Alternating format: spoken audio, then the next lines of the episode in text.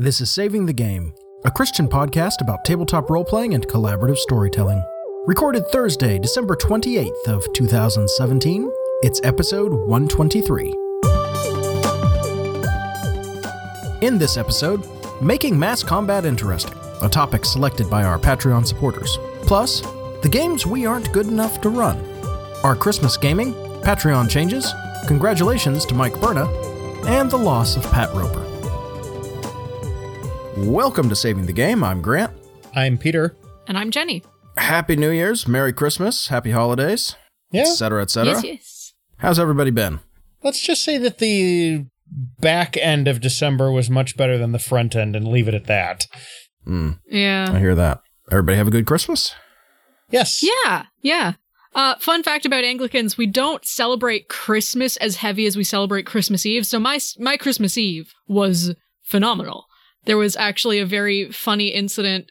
I was the narrator in our um, Lessons and Carols pageant, and one of the sheep had to be um, escorted from the room for swinging her toy sheep around by its neck all the time. That was really funny and adorable. Nice. Oh, dear. Yeah, she was so enthused. She was so happy. And then she had she was told, no, you, you can't strangle a sheep on stage. Can't do that. It's and not then that the kind of show started. Look, kid, you're not Ozzy Osbourne, okay? Just just leave it alone.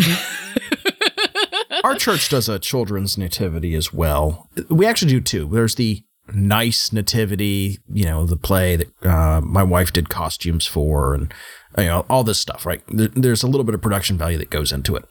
Mm-hmm. And then there's the children's one, which is, let's get all the small children to memorize a couple of basic lines, get prompted, you know, it's like, it's totally fine that there's someone up on stage giving each kid the line. It's fine. Mm-hmm. Both of our kids were in that one. Five-year-old was Mary, and she was super excited about this. She learned all of her lines, didn't need any prompting, read everything very clearly, sang everything very clearly. She was super into this. Oh, very good. Cool. And then... Uh, the one-year-old, who's near getting close to two, my goodness, he was a sheep, because they do this thing where Mary and Joseph come down, you know, come in uh, on a donkey, which is one of the older kids um, with a horse mask on, like this one of those horrifying horse masks on his knees with like two kids riding on his back, and it's re- kind of funny. Um, just kind of crawling down the uh, the the aisle of the fellowship hall until they're at the stage. It's It's hilarious. Because right, nobody will be emotionally scarred by that. No, definitely not. And then it's like, all right, well, all these older kids, they throw on super cheap shepherd costumes and, and they're the shepherds. And then, you know, all the little ones are sheep. Mm-hmm. We had, I think, nine shepherds, and my one-year-old was the only sheep. Oh, wow. So he was well I- herded. Yeah, I guess it's just this year. Like, we, for the first time in ages, also had more shepherds than sheep, which was very odd. We also had um, a smaller pageant than normal because um, th- this just happens sometimes, especially in a small town, like a town as small as mine. There are just years when everybody separately decides we're going to go away to visit family. And so oh, we've yeah. got like five families in church. I actually remember one year where there were five people who showed up to church because oh my. I believe there was also a blizzard that year. So like half the church left for holidays, and then there was a blizzard, and it's like, well, we physically can't leave the house. Okay. Yeah. yeah. You're in church and you're like, it's too cold, but yet I hear crickets anyway. Uh-huh. All right, one one last little note on this, and then we should move on, because this is going to be a long episode as it is. Uh-huh. Talking about sudden changes in small churches and just not knowing who you've got, the bigger nativity play that I mentioned, Chrissy kind of gets a, a list of people who are in costumes every year. Mm-hmm. And right. The problem is Chrissy did a really good job the first two years. Like, she just knocked things out of the park being a trained costume designer. Yeah. And so now I think yeah. they can they just sort of assume that she can do anything in about two weeks. Oh, oh, no. She was told last year, oh, no, all the angels are going to be children going forward. Okay, well, let me make a whole bunch of new angel costumes in different sizes. All right, done. This year, here's the cast. Oh, look, all of the angels are adults. Oh, no. Oh, oh boy. And I don't know if this is just, you know, it's different families participating or, or what, but Chrissy pretty much had to call and be like, I can't do anything for you this year. I'm sorry. There is too much going on. There's a reason I've made a whole bunch of extra costumes. Please use those.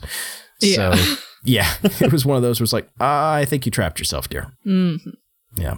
Anyway, I mentioned this is going to be a long episode. We have a lot to talk about. Quite a bit of, like, banter stuff, actually, too. A so. fair bit. A fair yeah. bit. We're going to be talking about making mass combat interesting. And this is a topic that was picked by our Patreon supporters.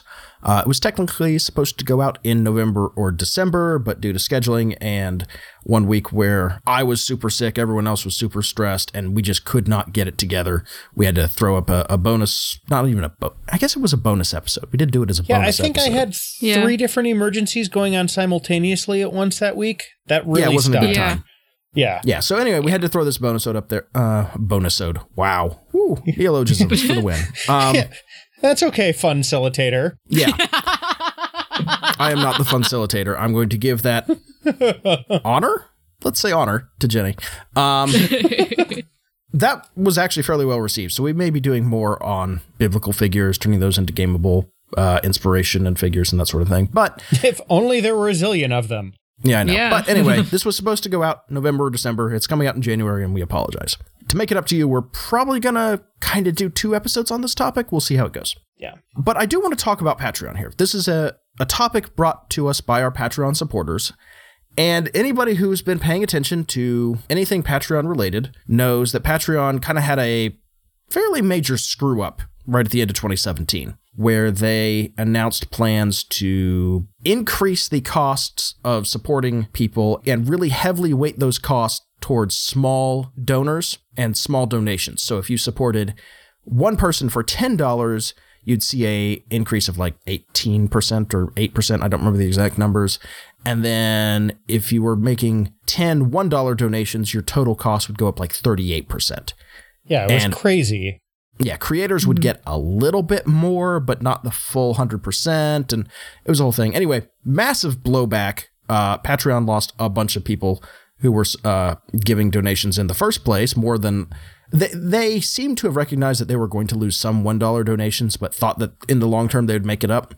They lost a whole lot more than they expected, and nobody had anything good to say about it, including – any of these supposed high-value creators they consulted, which they never produced any examples of. So, yeah, that did not go well for them. As a result, that's been reverted.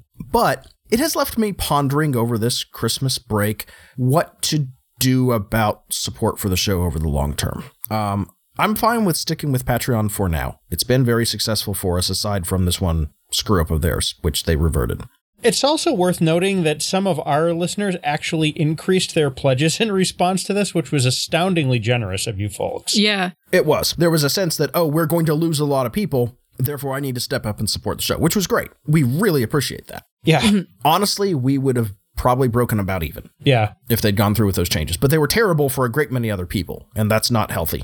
No, not we even like slightly. We like seeing good, creative people get supported, so there you go.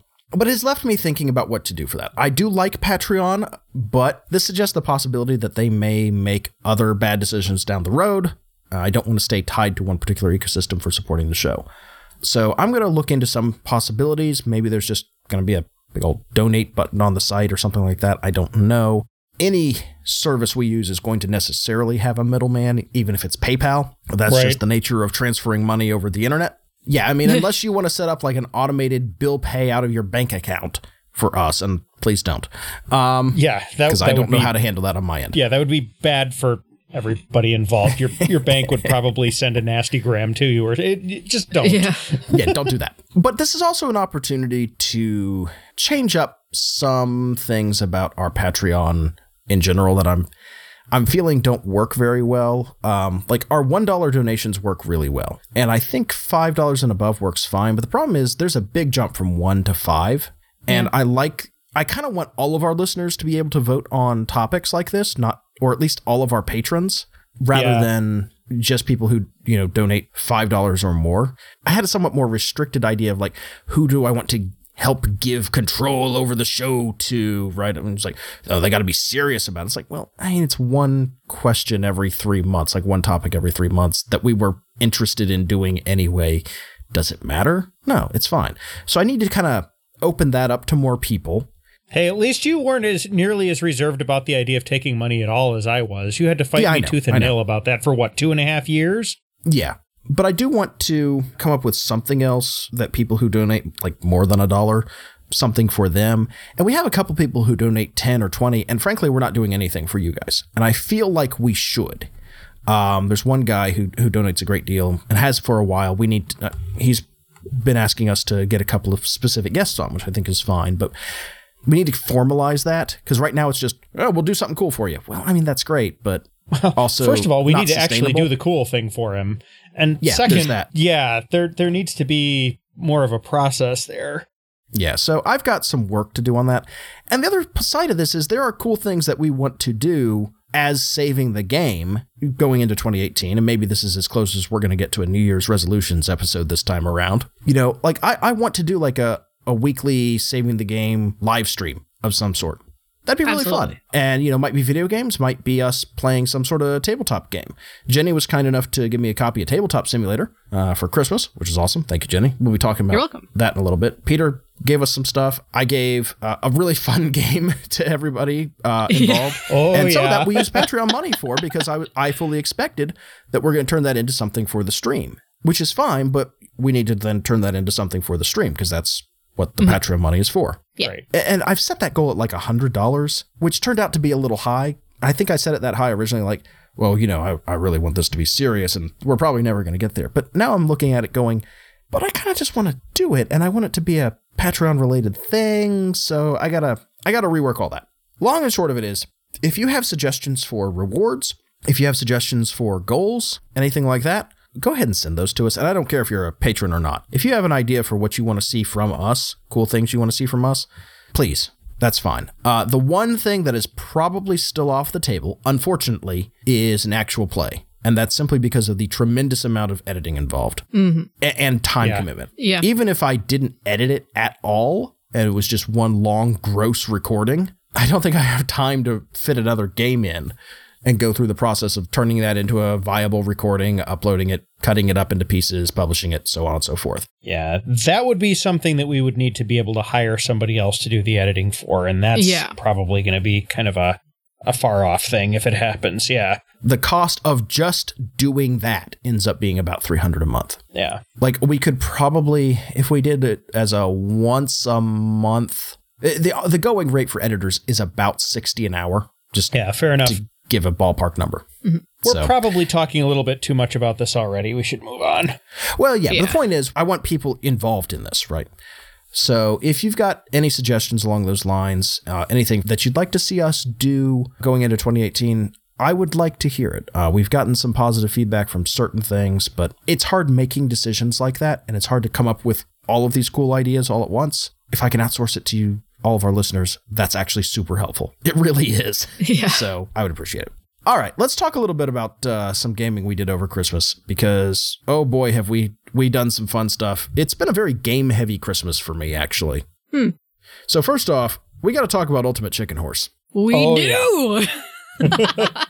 All right. So what Ultimate Chicken Horse, for those who don't know, is like a fifteen dollars game on Steam. It's up to four players, either remote or local or some combination thereof, which is very nice. And it's horse with chickens and chameleons and elephants and a sheep and a squirrel and a raccoon. Basically, you're building an obstacle course. It's a very simple kind of two D Super Meat Boy-like platformer. Not quite as heavy or as tightly controlled as Super Meat Boy, but similar in function. And every round, everybody gets a piece to put on the obstacle course. A platform, an obstacle, a little reward, a coin, you know, a teleporter, a spinning blade on a arm, a little bit of spiky glass, a flower that punches you, a crossbow, things that make these a fire rotate. Hydrant that can lift you into the air. Yeah, yeah. Fans, black holes, uh, bits to make all of these stick together and spin, all sorts of fun things.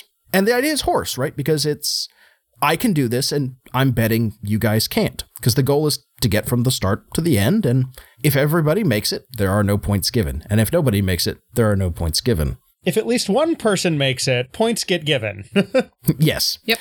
It's a lot of fun. We've been having an absolute blast with it. It took the place of our D and D night for two weeks in a row because nobody was in the right mind for D and D and holidays are super stressful. So we did that instead. And it turned out to massively help the mood. And that's definitely something we are going to stream at some point. Yeah. Because it is a ton of fun. There was a there was a lot of stress that got relieved by that first game in particular. Yeah. Also, I don't think my wife is allowed to play it on stream because her language gets so bad when she's playing oh. that.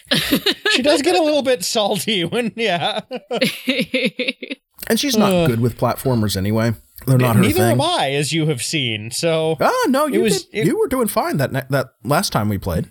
Mm-hmm. Yeah, it was mostly you and our um, nameless player that were doing the best, though. I, I suppose that's true. Well, the nameless player was playing that stoic-looking chicken, and he would just wait until we'd all died and then try and make it through, and he usually would. So yeah, that's true. It's also important to note that the controls are sort of janky on purpose. Yeah. Like, the the wall jump is a little sticky feeling. You you glide when you walk a little bit. It's it is just a physically taxing game to play. Yeah, the, the ability is. to wipe out and go straight into a flower that's going to punch you into next week is, yeah, that's very easy. Oh, and it's super easy to just be like, try the jump, try the jump, try the jump, try the jump, make oh, the jump. The black hole. Not realize that you made the jump, jump again, slide on the ice, fall off the map. Yep. Yeah. It's all sorts of fun. Strongly recommended. Yes. Couple other things that I got that I have been enjoying. I haven't played this one yet, and this is the only board game I got. Uh, this is one that Mike Perna is a big fan of.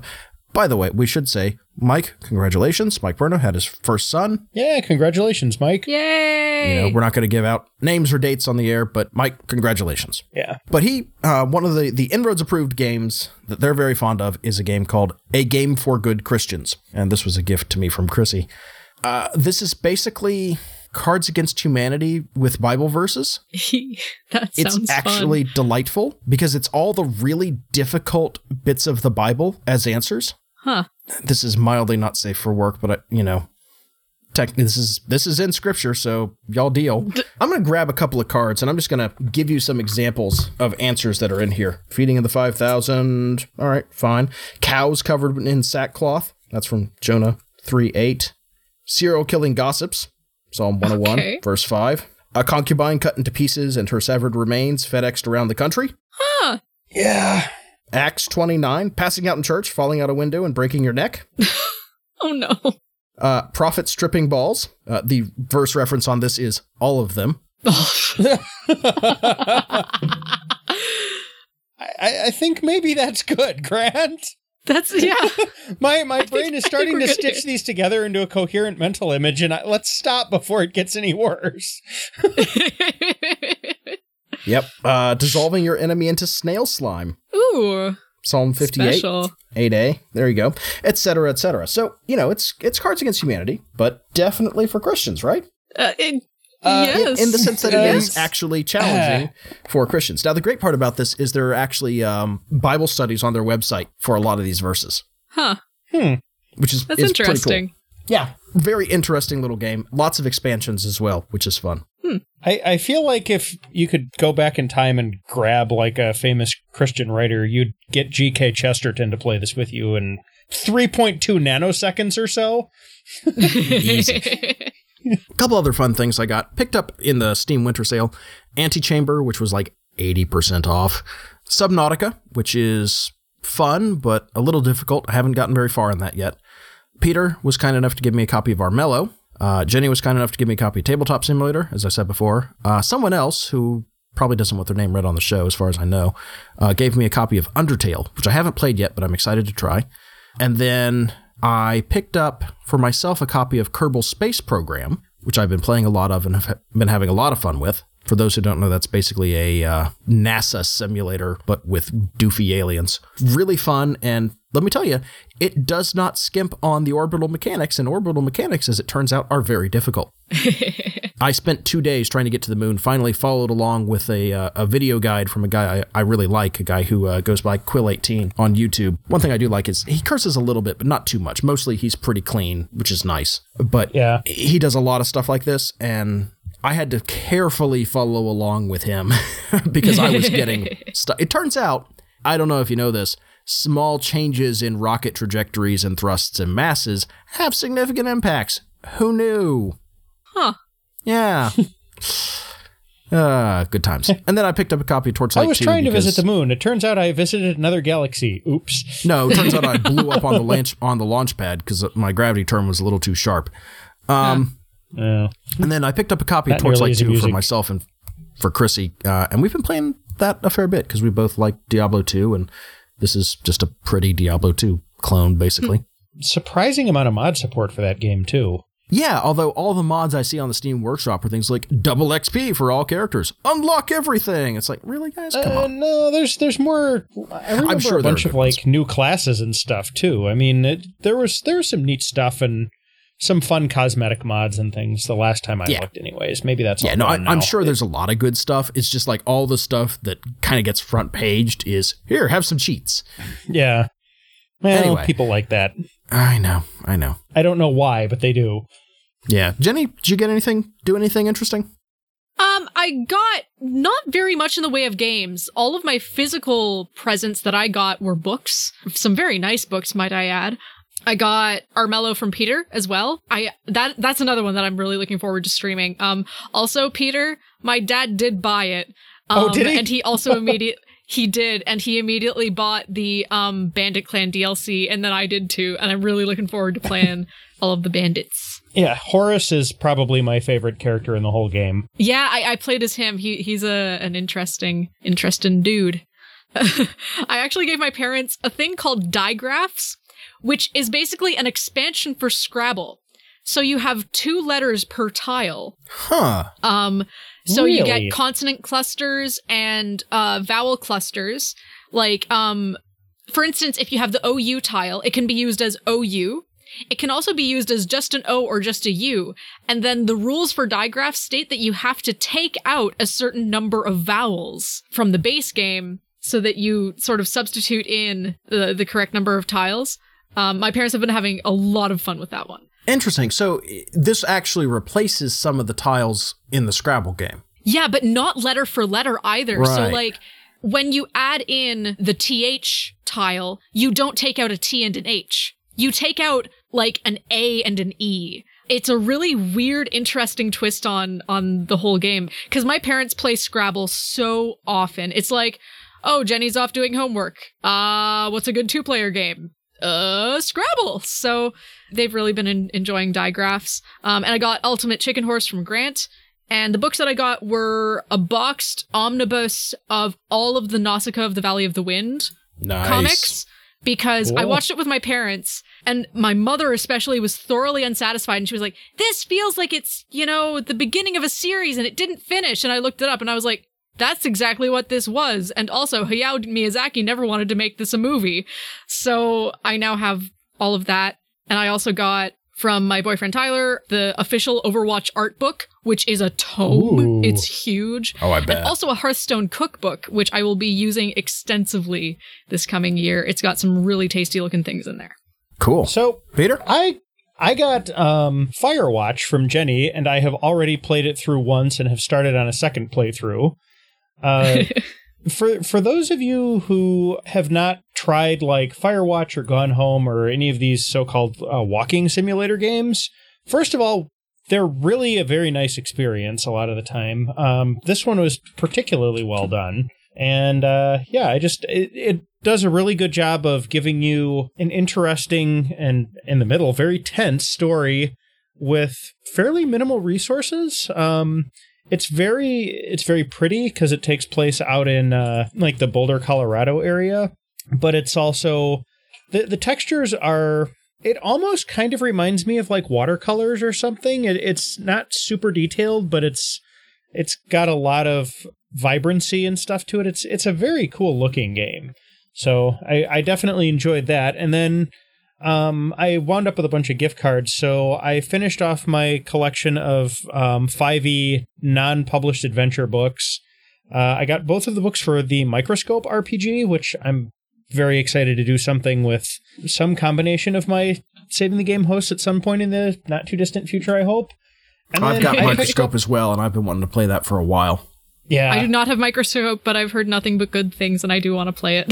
yeah, it's we'll have to make that happen at some point. Oh, yeah. And then on Jenny's recommendation, I picked up Pyre, and on Grant's, I picked up Final Fantasy X and X two. I've played a little further into Pyre. It's a little easier to play small chunks of than a Final Fantasy game, but I'm going to be on vacation this coming week, so I'll have some time to dig into Final Fantasy. So I'm looking forward to those. Good. I think that's about everything from us. Uh, one thing I do want to mention, and this is a A sad bit of news here. Uh, Pat Roper, uh, one of the longtime hosts of Fear the Boot, good friend of the, uh, the Fear the Boot family, uh, he passed away as a result of uh, cancer right after Christmas. Uh, and we want to express our sympathies to his family and to everyone at Fear the Boot and all the Fear the Boot listeners as well. Uh, yeah. You know, I got a chance to meet Pat at Fear the Con one year. Excellent guy, a lot of fun, and he will be missed. Mm-hmm. Pat was exceedingly kind to us at um Fear, at the first Fear the Con that my family ever went to. So yeah, yeah, very well known, loving husband and father too. So, and a young man, only forty-three. I know. Yeah, we do have a Patreon question to get to. Uh, let me go ahead and roll a die here. Okay, so this one is uh from Paige Lowe.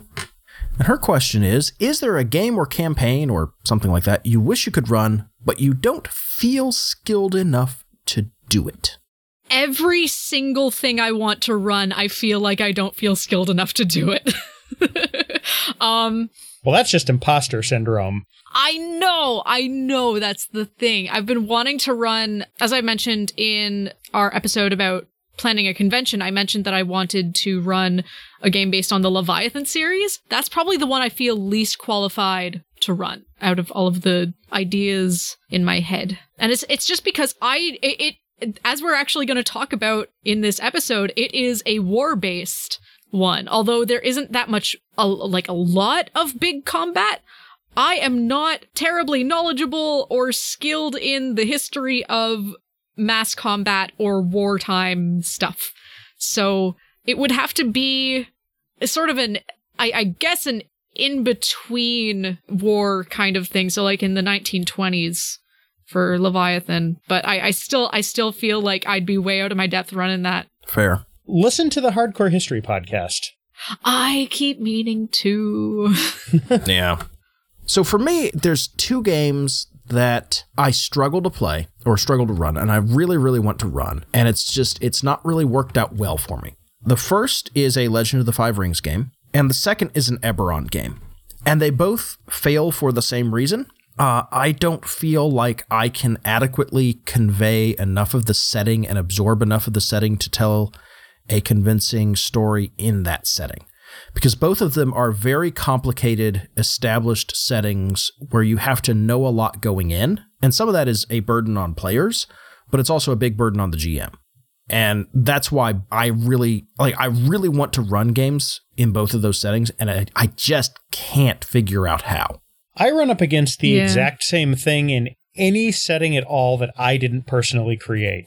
To the point where I've just kind of accepted it and I just don't do it. If if I didn't come huh. up with the setting, I'm not running a game in it. Because I don't want somebody at the table to be like, well, actually, this was actually four years after you have it in your campaign. And no, no, yeah. I'm not going to do that. Or, you know, these mountains aren't here, or this, you know, this lake doesn't have particular type of aquatic monster in it. Or no, I'm creating the setting. End of story. Okay. I think that answers Paige's question fairly well. Paige, thanks for the question. If you want to get your question on the list, you can support us, patreon.com slash saving the game. A dollar or more gets you uh, access to our backlog of shows and uh, the option to send in questions for us to roll on our big table and see what we come up with. Let's go ahead and do our scripture here, and then let's dive into this giant topic that we set for ourselves, you know, thirty-six, forty minutes in. Woo! uh, I'll take the, the Joshua verse, if that's all right. Who wants to start with Exodus? Uh, I guess I I'll take Exodus. Oh, okay. Rock, paper, shotgun over the internet? or, sorry, rock, paper, no, scissors over the internet? It. Now I'm thinking about P C gaming sites. Just, y- if you want it, it's all yours. I'll take Ephesians. Okay. Exodus chapter seventeen, verses eight through thirteen. The Amalekites came and attacked the Israelites at Rephidim. Moses said to Joshua, "Choose some of our men and go out to fight the Amalekites. Tomorrow I will stand on the top of the hill with the staff of God in my hands." So Joshua fought the Amalekites as Moses had ordered, and Moses, Aaron, and Hur went to the top of the hill. As long as Moses held up his hands, the Israelites were winning, but whenever he lowered his hands, the Amalekites were winning. When Moses' hands grew tired, they took a stone and put it under him and he sat on it. Aaron and Hur held his hands up, one on one side, one on the other, so that his hands remained steady until sunset. So Joshua overcame the Amalekite army with the sword. And our next verse is Joshua chapter six, verses one to five. Now the gates of Jericho were securely barred because of the Israelites. No one went out and no one came in. Then the Lord said to Joshua, "See, I have delivered Jericho into your hands, along with its king and its fighting men. March around the city once with all the armed men. Do this for six days. Have seven priests carry trumpets of ram's horns in front of the ark. On the seventh day, march around the city seven times with the priests blowing the trumpets. When you hear them sound a long blast on the trumpets, have the whole army give a loud shout. Then the wall of the city will collapse, and the army will go up, everyone straight in." And our last bit of scripture is Ephesians six, ten through seventeen. "Finally, be strong in the Lord and in the strength of his might. Put on the whole armor of God, that you may be able to stand against the schemes of the devil. For we do not wrestle against flesh and blood, but against the rulers, against the authorities, against the cosmic powers over this present darkness, against the spiritual forces of evil in the heavenly places. Therefore, take up the whole armor of God, that you may be able to withstand in the evil day, and having done all, to stand firm. Stand therefore, having fastened on the belt of truth, and having put on the breastplate of righteousness, and as shoes for your feet, having put on the readiness given by the gospel of peace. In all circumstances, take up the shield of faith, with which you can extinguish all the flaming darts of the evil one, and take the helmet of salvation, and the sword of the Spirit, which is the word of God." We're talking tonight, as we've said a couple of times already, about mass combat, and we kind of have two things that we wanted to talk about. We're going to talk about, in this episode, making mass combat scenarios interesting in general, and then in a future episode, maybe right after this one, maybe not, we're not quite sure yet, we're going to talk about role-playing in a mass combat scenario. But in this case, we're going to talk about making a mass combat scenario interesting in the first place, because sometimes you do ha- end up in your story involved in some sort of mass combat, some sort of large-scale battle, because sometimes small-scale role-playing involves larger forces, including military forces. The problem is mass combat, when done wrong, is tedious, and worse, just because you've got characters who are involved in a battle doesn't mean that the battle or the outcome of the battle is particularly relevant to the story you're telling. Doesn't mean it isn't either, but... Well, right, but playing it out, if it's not relevant, is a huge waste of time. What we want to talk about in this episode is, if you're in a situation where mass combat is about to happen for some reason, and you have a reason to play it out, it is incumbent on everyone to make this interesting, and here are some tips for G Ms on creating an interesting combat scenario that is more than just a couple of people involved in a small-scale tactical combat like you get in most role-playing games. Now, this may happen for a couple of reasons. Uh, player characters are maybe in charge of uh, some sort of military force or police force or something like that. Great. Cool. That's a, a thing that's happened in the game. Yeah, it's worth mentioning that a riot absolutely is a mass combat if you're trying to contain it as law enforcement. It's not as deadly as a lot of military ones, but it certainly can go that way. It it can certainly mm-hmm. be played out that way, yeah. Mm-hmm. The other reason to, to do this is war is interesting. War is a dramatic, setting-changing event. Uh, and even if it's relatively quick, your world changes. Yeah, look at the Six-Day War from real-world history. Yeah. And there's a lot of tension in that, especially if you're at a point where the players don't have a lot of control over how the battle's going to go. Certainly not over the entirety of the battle. But maybe they have just enough control over just the right part of the battle that what they do turns the outcome, changes things. That's interesting, and that's fun, and that's a, a tense, dramatic moment that has significant implications down the road. And that's a great thing to play out. But you have to make it an interesting battle first in almost every case. A couple of notes before we get into this too deeply. There are a lot of mass combat rules out there. We're not going to be getting into those. Uh, in fact, a lot of what we're going to talk about is covered by some of those mass combat rules out there. But you probably still, if you're going to use one of those mass combat rules, listen to this anyway, because for most mass combat rules I have seen don't cover everything, and they don't always do a good job of making everything interesting. They tend to be very much a spreadsheet.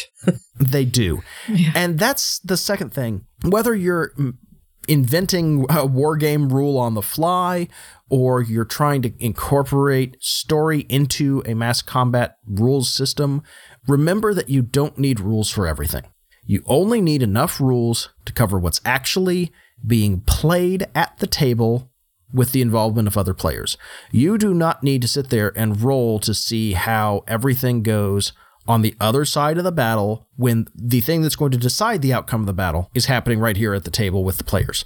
Yeah, if you're playing a land combat and two naval fleets are slugging it out in the harbor, you can just fiat that. Focus on yeah. where the players are. And focus on what matters.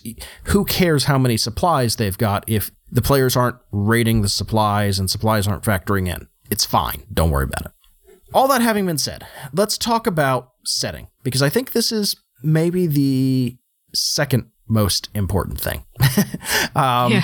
And that, that sounds silly, but I do want to start here because I think this okay. is kind of the obvious thing people think about. So the first thing that I would have to say about this is give a lot of thought to um, where your large-scale combat is happening, the terrain of the battle, and also, very importantly, how the battle might change the terrain. If you're dealing with like a siege of a walled castle that's up on a hill in the middle of a plain, you know, with the stereotypical castle fortifications like, you know, moats and drawbridges and, um, you know, maybe secondary palisades and stuff, that is going to feel very different, or at least it should feel very different from two armies fighting it out in a foggy forest in the early hours of the morning. The terrain should influence those events a lot. In the one case, armies have done have done a lot to prepare for it and have shaped the terrain to try and create advantages. And in the, and other, in the other case, they've yeah. blundered into each other. Yep. Or at the very least, you know, they may both be planning to have this fight, but the fog was unexpected and now they both have to deal with it. Changing visibility matters a ton. Yeah, especially once you're um, at a level of technology where ranged weapons become the default way of fighting each other. If you've got a bunch of heavy fog, but two columns of like Roman legionary type troops engage each other with melee weapons, well, maybe the archers in the back ranks won't be able to hit targets as well, but a lot of the time they weren't doing that anyways. They were just firing volleys of arrows to thin the ranks of the enemy as the armies were closing at each other. In a situation where you're dealing with gunpowder weapons and people are like shooting at each other and stuff, fog is a major, major change on the battlefield. So is rain, so is snow, anything, like Grant said, that um, obscures visibility. Uh, sandstorms in an arid uh, environment or dust storms can do that. Um, also, if things are very hot or cold, that can affect how equipment works, how comfortable armor is to wear, what the ground is like. If things are, you know, wet and people are getting stuck in mud, that's very different than if you're fighting on dry, packed earth. Weather is very important. Yeah. Yes. The other thing about setting is how did everyone get here and why? What brought the combatants to this place? Was it just, you know, maneuvering that's happened before the game? Was it a particular story event? Is there some MacGuffin here that everyone's fighting over, et cetera, et cetera?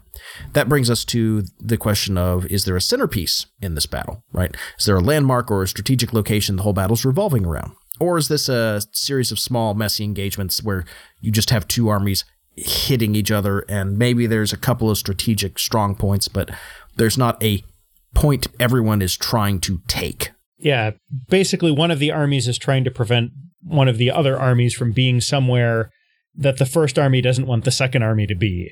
Exactly. And we'll talk about objectives later, but if you're setting up a cool set piece, go for it. I think cool set piece battles are fantastic. They're great when you're doing regular role-playing game combat situations. Scaling it up doesn't make it any less cool. It just potentially makes it a little more complicated, but it also may explain what everyone is doing and why. Yeah. Also allows for larger set pieces. I mean, you can oh, have right. fights in entire canyons and stuff instead of just a little cave or, you know. Yeah, or mm-hmm. asteroid belts, what yeah. have you. Scale matters a lot. How many people are involved? How big an area is this happening over? How long is this going to take? Many ancient battles were not fought in the space of a couple hours. They were fought over a couple of days. Same is true of battles in World War Two. Infantry battles could rage for a week as one side slowly pushes and the other side slowly gives ground. And if you want to talk about battles that were real slogs, look at World War One, which was oh, largely yeah. just a battle for yeah. about four years. Uh, yep. It was just gross and awful. Yep. But that's World War One for you. And, yeah. and that is just mm-hmm. there are, you know, individual moments that people kind of say, well, this was a battle. But by and large, it was just mud. Sit in these trenches and be muddy and shoot at each other in a long yeah. running engagement yeah. that never stops. Shoot at each other with yeah. progressively more horrible weapons until everybody realizes that this is going nowhere and we should stop now. Mm-hmm. I'm simplifying a little bit, but not as much as you'd think. Yeah. Is there anything else in the battle that's going to be really weird? Is one side of the battle going to be, you know, regular sized humans and the other side is a smaller number of giant people? Are the casualties from one side or even both sides of the army going to get up as zombies after being killed? Uh, a really interesting piece of inspiration that you can draw for this one is the game Small World, where that one is sort of like highly abstracted large combat and ground taking, but every race has a weird quirk to it. So if you want to mess around a, a bit with that, then... Uh, yeah, and the weird quirk changes from game to game too, which is kind of cool. Yeah, that is really cool. Steve Jackson's Ogre is another good example, although a little bit more tabletop board gamey than I think strictly a, a tactical war game. Still so good, though. Yeah, but it's that same idea of asymmetric warfare where it's kind of everybody against one guy, but they're evenly matched. Yeah. Yeah, that is a heck of a guy. So that's kind of some setting details to think about. But that's that's not really what's going to engage players, because players want to know what they have control over, what moving parts are involved. And this is where you need to put a lot of work in, because these are the, the things that you might make assumptions about where you could easily change something and make things much more interesting and less predictable for your players. First thing to think about, how many sides and factions are there? I think, you know, we kind of default to thinking, well, there's two sides because most modern wars have been two sides, but that's not always true. And just because there are two nominal sides does not mean that there are two factions where the command structure is completely coherent and nobody runs off and does their own thing. Yeah. In fact, that actually almost never happens, especially in ancient warfare. Yeah. Not every unit is reliable. Not every unit is trustworthy. And not every unit on the same side is even in the same command hierarchy at all. Sometimes you may have a couple of allies who all sort of agree, yeah, we're going to kind of do this, but there's no central command. You know, these two or three or four allied forces are all independently kind of trying to do something they all vaguely agreed on. Yeah. That gets messy, and maybe one of them can be talked into switching, or at least talked into sitting out and waiting to, you know, swoop in when everybody else has worn themselves out and take over, and so on and so forth. These are things that player characters can get involved with very easily. Uh, it's a great point for players to jump in and do something sneaky here. Yeah, there's a great scene in uh, Braveheart, actually, where um, an army of conscripts gets sent after the Scottish as kind of like initial shock troops, basically. They kind of trot up to the Scottish line, shake hands with everybody, and they all turn around and charge the English together. A moment like that is something that a player character group could absolutely orchestrate by taking out, you know, certain key officers or talking to people that might be commanding this group of conscripts and convincing them, hey, you know, you're really better off joining with our side. It's We'll we'll let you go home to your families in much better shape than you would be if you fought us. So why don't we just take on these people that we both hate together? Exactly. um, resources. Not every side will have the same resources. Some of them will be asymmetric. Some of them will be based on terrain. Some of them will be unique. These might be naval support, air support, TIE fighter support, wizard on flying carpet support. Dragon whatever. Support. Some of these may be reserves, supply trains, knowledge of the terrain, special unit abilities, uh, spells that were cast before the, the battle even started, so on and so forth. But give some thought to what those resources are, how and when they might come into effect, and when those are under the control of the players and when those become complications the players have to deal with. The most important thing that you need to think about, even before you think about setting, even before you think about anything else, is what counts as a victory and what counts as a loss for each side. Very few battles actually go to let's kill all the other guys. Yeah, usually that's a last stand kind of a situation. You see things like, you know, Thermopylae, for instance, but those are very much the exception, not the rule.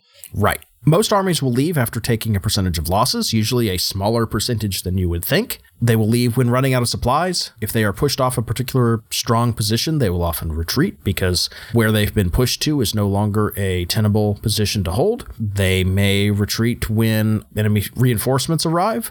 There are all sorts of complications here, but you need to think about what counts as a win and what counts as a loss, both for, in terms of the game, but also in terms of the story. What is everyone trying to do? Because it's usually not, I hate these guys and want to kill them. Yeah. There, there's also um, some value in thinking about what would count as like a Pyrrhic victory or as a very nominal defeat. What can you do that where you would technically achieve all of your objectives, but your forces would be damaged or uh, misplaced or something in some way where even though you technically won, it's still bad? And what could happen where you would technically lose, but you'd be in a really strong position for a follow-up engagement? Next thing to think about, the capabilities, strengths, and weaknesses of particular units. This is where your setting is really going to shine, like the setting of your actual campaign. This is where the cool parts of your setting get to come out in force, right? If we're talking about genre fiction, whatever cool parts are in this genre, you get to see them all on display here. You know, you got your your cool wizards, you got your giant walking mechs, you got your cybered up stormtroopers, you name it. Yeah, your big undead dragon, your uh, Jedi, your, you know, it's uh, anything that's cool. Right. Yeah. And this is where you can have like a centerpiece combatant unit as well. The Birthright campaign that I played in for a decade was all about these uh, these large scale political and uh, strategic maneuvers, and a lot of that was mass combat. Mass combat's always been a part of the Birthright rules, even though it's D and D. And in one of the battles we had, we were fighting a particular monstrous evil creature and all of its minions. And, you know, the minions were various different military units. And the bad guy was a unit all on its own that was about the size of four units.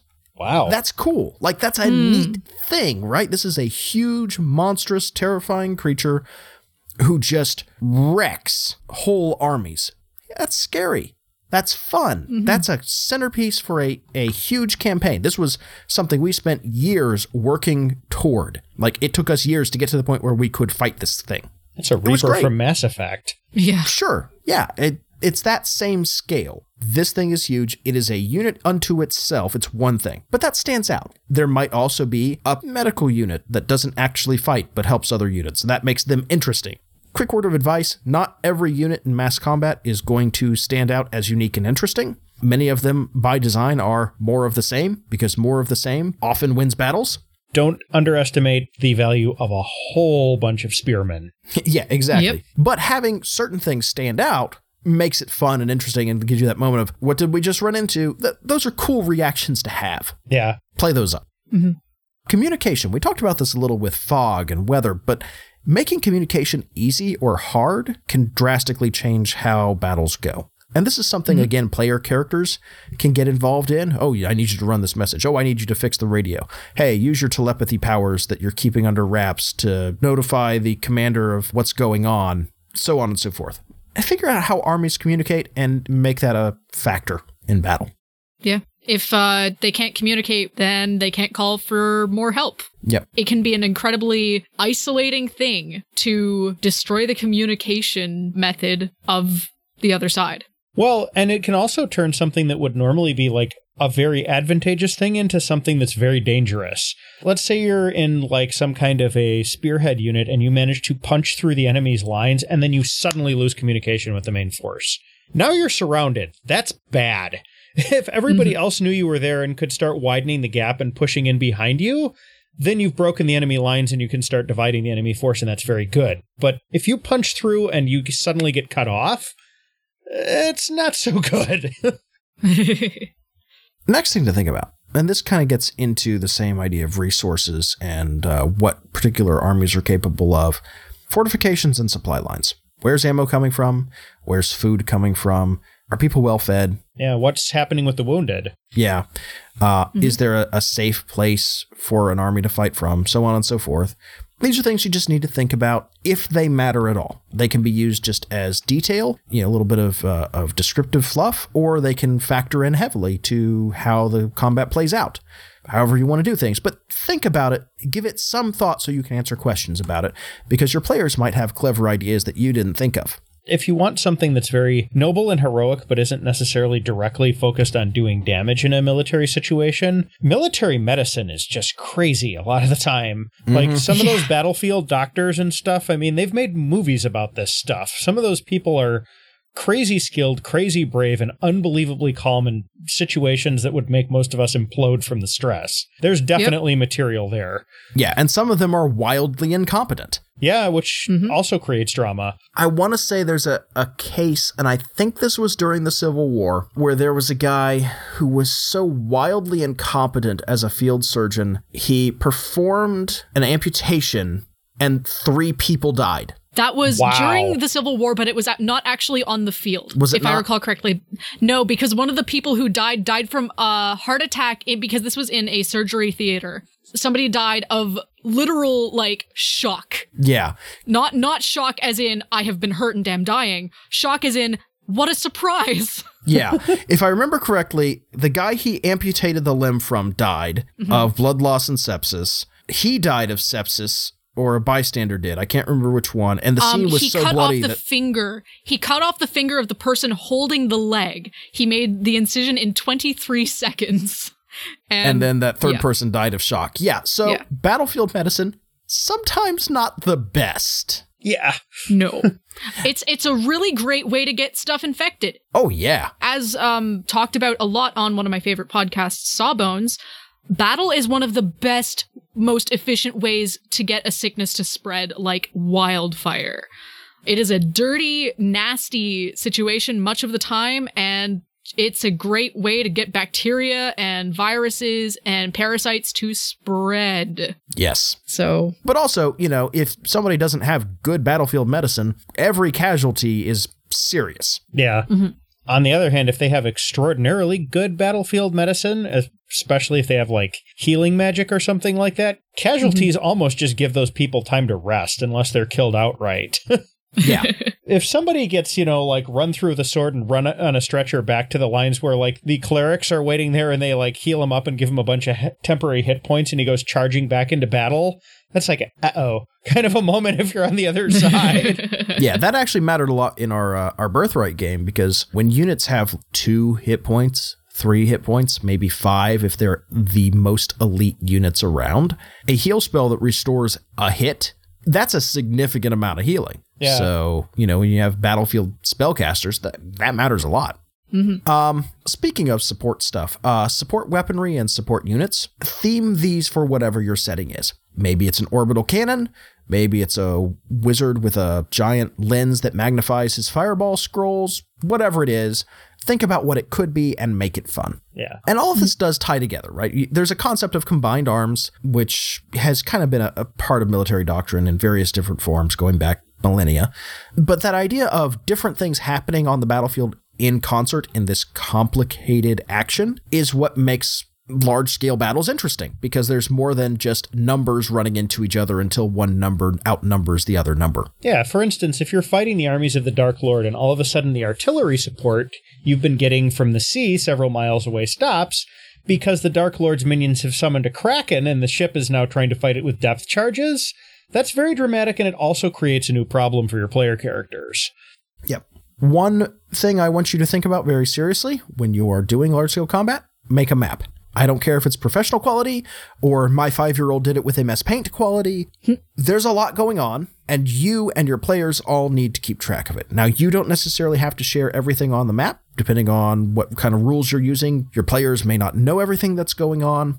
But first of all, having a top-down view is pretty engaging. Maps make it feel a little more war room like, you know, this is this is what's going on. Here are units moving around instead of trying to narrate everything. That can get intense if somebody's really good, but sometimes there's so much going on you just get lost, and then it's just uh yeah, just tell me when to swing my sword. Yeah. And that happens. It's also very good if you can change the map. Remember when we were talking about support weapons? Yeah, if that wizard starts lobbing those lens-enhanced fireballs, it's going to probably burn down that grove of trees that's over in the western section of the map, and then the archers won't be able to use that as cover anymore. Mm-hmm. Also, it's a really cool souvenir for your players. Like, that's one of those game artifacts players love to keep. And this is true, mm-hmm. even if it just looks like a map of sports teams where it's just a bunch of like X's and arrows and stuff like that. Even that, oh, yeah. the players will remember what happened there. Yeah, the messy mm-hmm. aftermath, you know, with all the scribbles, keep it. It's great. Yeah. We're going to talk about the role of player characters in a separate episode, but I do want to very quickly touch on a couple of points. First of all, um, player characters may simply be relevant in terms of power level on a medium to large scale uh, tactical combat map, because in certain games, player characters get stupidly powerful. Yeah, like tenth level D and D characters are basically demigods. I well, mean, they do a twentieth, lot of damage. Yeah. Once you start twenty getting, yeah, like up to the nineteen, twentieth level. Yeah, especially in certain editions. There are games where it's set up so that a single player character is functionally the same as a military unit. I'm looking at you, Warhammer forty K. Or, or even three point five D and D, a fighter with the Great Cleave feat. Yeah, it's just like a that. lawnmower on the battlefield. uh, mm-hmm. Yeah, kind of. Um, but that that's getting into system details. It that, is, but it's yeah. a good example that was readily at hand. That kind of thing. Basically, uh, list here any power fantasy main character in any video game. Yeah, but pretty like much. Like Commander Shepard would be a unit. Yeah, yeah all pretty much. on their own. Yeah. The other thing that can happen, of course, is player characters have a command role for whatever reason. Doesn't matter why, but this is a thing that can happen. Maybe they are in charge of part of it. Maybe they're in charge of all of it, whatever it is. That gives you an excuse to have your players directly involved, but it also lets the aspects of the characters come out in what they do and how they do it. And that's a lot of fun. Yeah. In my opinion, I, th- I think it works the best if you're in some kind of like a middling rank. You know, you don't want to be the general and you don't want to just be like a sergeant. Things like captains and majors and stuff where you've got a decent number of units under your command, but you're not orchestrating the entire thing. See, and our Birthright game, we were orchestrating the entire thing. And that was fantastic. One guy's character, like that was what he did. That was what he had trained up his character to do, and he was super good at it, and that was his moment to shine. Yeah, and even if, though he if that's wasn't what the, the whole game is going to be about, like it is with Birthright, by all means go for that. If it's going to be yeah. like something mm-hmm. that's in the middle of a more traditional game, stick with those kind of middling ranks. Eh, I, I would disagree, but that's really based on what your story is and what your players and G M want to yeah, do. Yeah, this is so. definitely a subjective mm-hmm. thing. It's just Brent and I have yeah. different opinions about it, I guess. Yes, and of course I'm right, blah, blah, blah. Eh, um, One thing to remember, and this is what we're going to talk about a lot in our other episode, not everything that affects the battle happens on the battlefield. There are yeah. all sorts of forms of chicanery you can engage in before and during and after the battle that affect the outcome without anybody picking up a weapon. Yeah. Mm-hmm. And those are great ways to have a mass combat happen without having to dig up any mass combat yeah. rules. Yeah. Um, bribe yeah. the Earl of Southmarch to arrive two days after the battle is done. Yeah. Cave in the mountain pass to the west so that the one of the um, units that the enemies are going to be counting on being there can't get through in time. Poison yeah. the water in some city, so everybody's, you know, hanging around holding their stomachs and isn't ready to yeah. fight or something. There's there's a yeah. lot you can bribe do. People. Disable. Bribe people. Bribe yeah. people. Disable the orbital defense cannons so that landing force meets no resistance, so on and so forth. Yeah. All sorts of things you can do. Uh, we'll talk about all of that when we get back to this particular topic. I do want to close with a couple of pitfalls. First, you are specifically playing this out instead of telling the players what is happening. Avoid G M fiat and avoid giving your players a lack of agency. The whole point of turning this into a game in the first place is letting the players help decide the outcome. Let them do it. Yeah, at least for where they are. Obviously, yeah. you're going to have to fiat stuff that's happening miles or, you know, light years away from them. But where they are, let them affect it. Right. Uh, don't say, hey, I'm going to make you slog through all this and then... oh, surprise, none of what you did had any agency because I was telling a story. Just tell the story, please. Save everyone. A, three. Yeah. Please save everyone all the time. Give a lot of thought to the tone you want to set here. Depending on what you're doing, war might be glorious and heroic. It might be grim and grinding and miserable and horrifying or some mix thereof. Peter, the Exo Squad stuff that you started watching, I don't know how far you've gotten with that. I've made it through the first disc and the second disc didn't play, so I just got my replacement ones recently. Fair enough. But, you know, that that presents a very specific perspective on war. Yeah. that is distinctly different from, say, uh, an infantry story in World War One. Yeah. Very different. The tone affects the story you're telling. War is one of those places where certain lines and veils may be violated, so set those ahead of time and stick to them.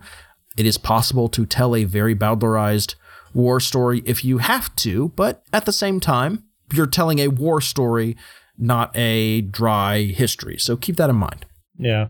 Make sure you have objectives in mind for all sides. This is an easy trap to fall into because, well, we're having a mass combat. Clearly, it's, well, we're just going to fight at each other until the fighting stops. Most times there's a strategic objective. Take a hill might be an entire combat. And then once the hill is taken, the other side retreats and you're done, or at least pulls back. And you can say, OK, you've taken the hill. We can stop our story here. It's rare that you have two sides who just hate each other and want to kill each other. Yeah, I mean, they, they may hate each other and want to kill each other, but that's not all that's going on there. And neither yeah, side why? is going to have... What's the mo- Yeah, and neither What's side the motivation? is... Yes. And neither side is going to have perfect morale and fight to the last man, much less both of them.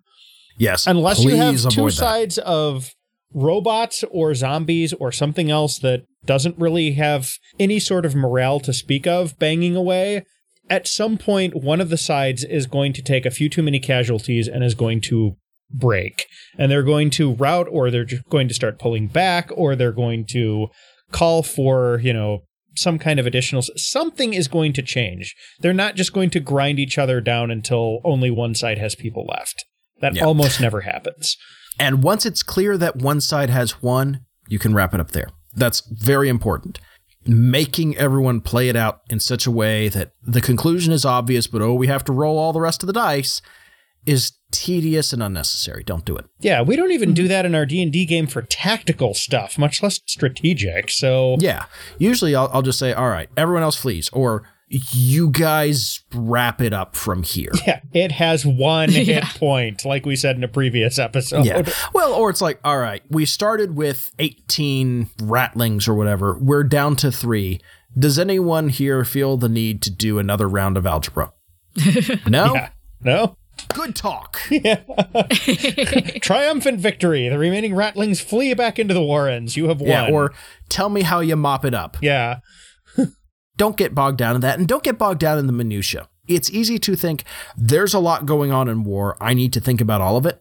No, think about what's important. Like we said at the, the start of this topic, think about what is important for your story before you start trying to come up with rules for this, or finding rules or paying attention to those rules. You can write off ninety percent of the combat if the players aren't going to have any engagement in any part except one particular encounter in that battle. Yeah. Remember, you are telling a story, not trying to simulate an entire war down to the last soldier and bullet. Right. We're, and we're not talking in here, you know, as we wrap this up, we are not trying to talk about actual war games. yeah. A game where the, yeah. the idea is let's simulate a mass combat. The idea is let's make a mass combat that happens in your role-playing game interesting. Yeah. If you want to go play Warhammer or, you know, War Machine or Advanced Squad Leader, well, those games all exist, you know? Or your those awesome pewter soldier eighteen twelve battles or whatever, you know, th- those mm-hmm. mass armies. Yeah. Moving across yeah, the field. Like the Napoleonic play those. War stuff. Those are yeah. fun, but they're different that from is a role-playing a game. role-playing game. Yeah. I think that's about it. Jenny, anything else? Not really. Peter? Nope. Awesome. We have a lot more to talk about as far as getting player characters involved and what happens when you have people who you want to make important in the larger picture of a, a battle. We have a lot to talk about there, but we'll save that for the next episode. I do want to thank our Patreon supporters who picked this topic. It's a fun one, one we've kind of had in the back of our minds really for a couple of years now, never really got around to. I want to thank you guys for, for picking that out. And again, if you want to support our show, patreon.com slash saving the game. Big thanks to everybody who does support our show, who keeps us on the air and lets us uh, find new stuff that we will turn into content for you. Yep. Yeah. There we go. All right. I think we're going to wrap it up here. For everyone here at Saving the Game, have a good one. Merry Christmas. Happy New Year. Happy holidays. Take it easy. We'll catch you next time. See you later, folks. See ya. This has been a production of Saving the Game. All episodes are produced and published under a Creative Commons four point oh Attribution Share-alike license. Our logo is by Ruben Smith Zempel of three d six design dot com. Our music is The Promised Place Beyond the Clouds by James Opie. You can find more of his music at nihilor dot com. To hear our past episodes, to find syndication and license details, to connect with our fantastic listener community, or to contact us or support our show through Patreon, visit our website at s t g cast dot org or saving the game podcast dot org. God bless, do good, and happy gaming.